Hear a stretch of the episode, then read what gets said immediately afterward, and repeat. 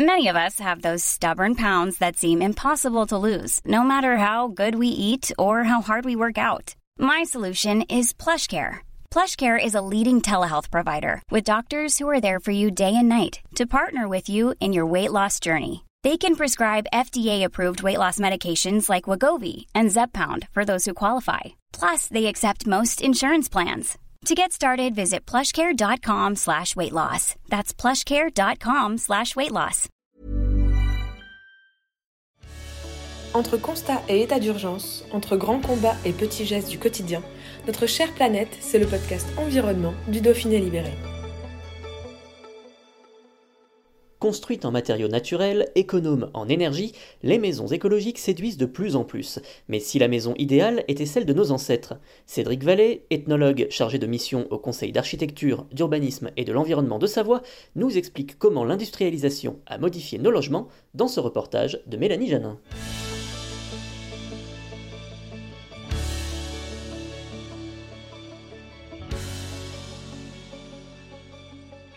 La première question que moi je m'étais posée euh, quand je suis arrivé sur ce sujet-là, je me suis dit, ça veut dire qu'aujourd'hui on n'a pas des maisons écologiques, ce qui est une réalité.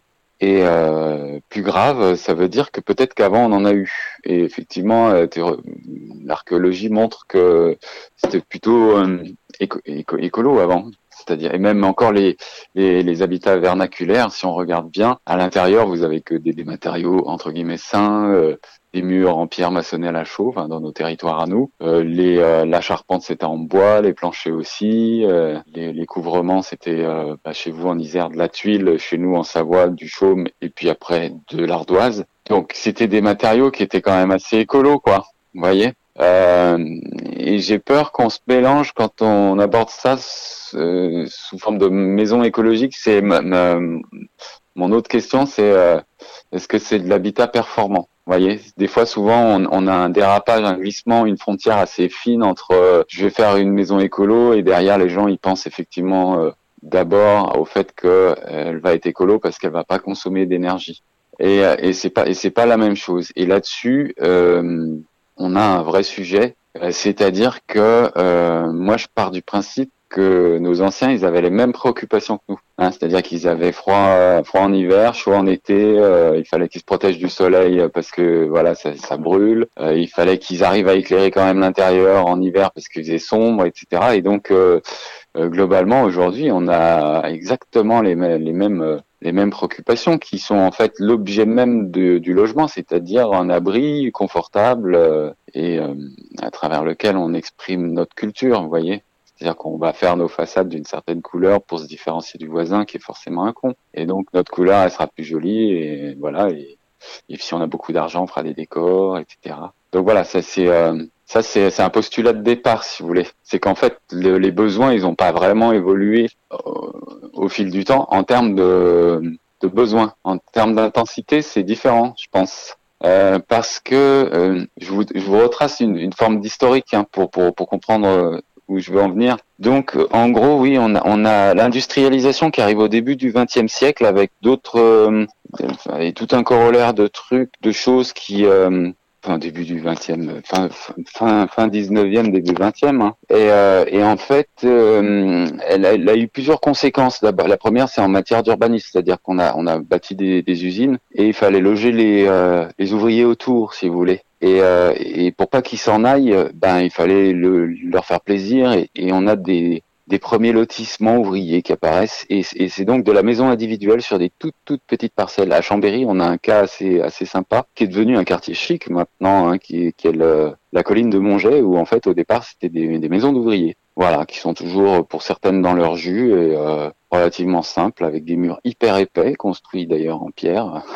euh, mais euh, et après, voilà, enfin on a euh, on a donc une structuration. La maison individuelle, d'un point de vue performance, c'est pas très bon. Performance énergétique, parce que vous avez quatre murs plus un toit et vous perdez de l'énergie par tout ça. Et, euh, et, et, avant, on n'avait pas ça. Même sur des, des, habitats qui étaient un peu isolés, ils n'étaient pas isolés pour rien. On avait, c'était des fermes avec euh, une partie habitation parce qu'il fallait habiter à côté de là où on travaille et qui étaient collés à la grange. Et donc déjà la grange, suivant ce qui se passait dedans, on foutait des, des bêtes dans l'écurie en bas, du foin en haut. Ça tamponnait au niveau thermique, donc on avait déjà plus que trois façades et, et un toit. Et dans le toit, souvent, on mettait du foin. Et donc, euh, enfin voilà, ça faisait plus que trois façades, si vous voulez.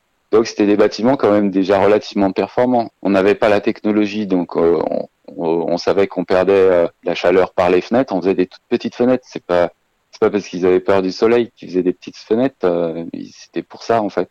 Et puis on savait que voilà, il fallait protéger les murs de la pluie, donc on faisait des bords de toiture. Enfin bon, il y avait tout un tas d'astuces euh, de bon sens qui étaient liées à l'observation du territoire, de l'espace dans lequel on s'installe, et, et, qui étaient censés euh, garantir euh, un minimum de confort, en tout cas à l'intérieur. Même si c'était pas Byzance non plus, faut pas rêver, hein, mais mais en tout cas, on, on, on, se, on essayait de se protéger de du froid, du chaud, enfin, voilà, comme maintenant, quoi.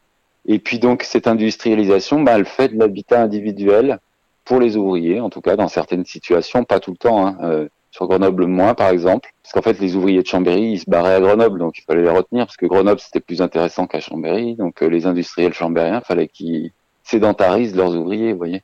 Euh, on a aussi le cas sur Ugine, par exemple, avec euh, ce qui est maintenant Ugitech. En face, il y a le nouveau village. Bah, voilà, c'est des logements, euh, des, des, petites maisonnettes pour les ouvriers avec un bout de jardin, tout ça. Voilà, comme ça, ils amélioraient l'ordinaire. C'était chouette. Et donc ça, c'est un problème déjà au niveau thermique. Ensuite, l'industrialisation, ça a été aussi l'industrialisation des, des, principes constructifs avec la, la, mise en place de la préconstruction. Et là, on se retrouve avec des, des, des logements qui sont tous pareils.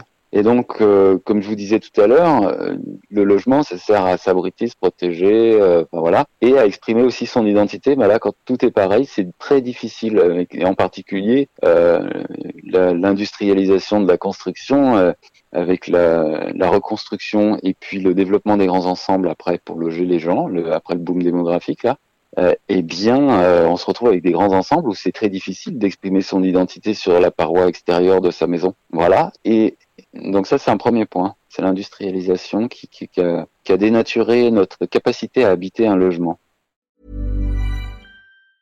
Hey, it's Danny Pellegrino from Everything Iconic. Ready to upgrade your style game without blowing your budget? Check out Quince. They've got all the good stuff, shirts and polos, activewear and fine leather goods, all at 50 to 80% less than other high-end brands. And the best part? They're all about safe, ethical and responsible manufacturing. Get that luxury vibe without the luxury price tag. Hit up quince.com slash upgrade for free shipping and 365 day returns on your next order. That's quince.com slash upgrade.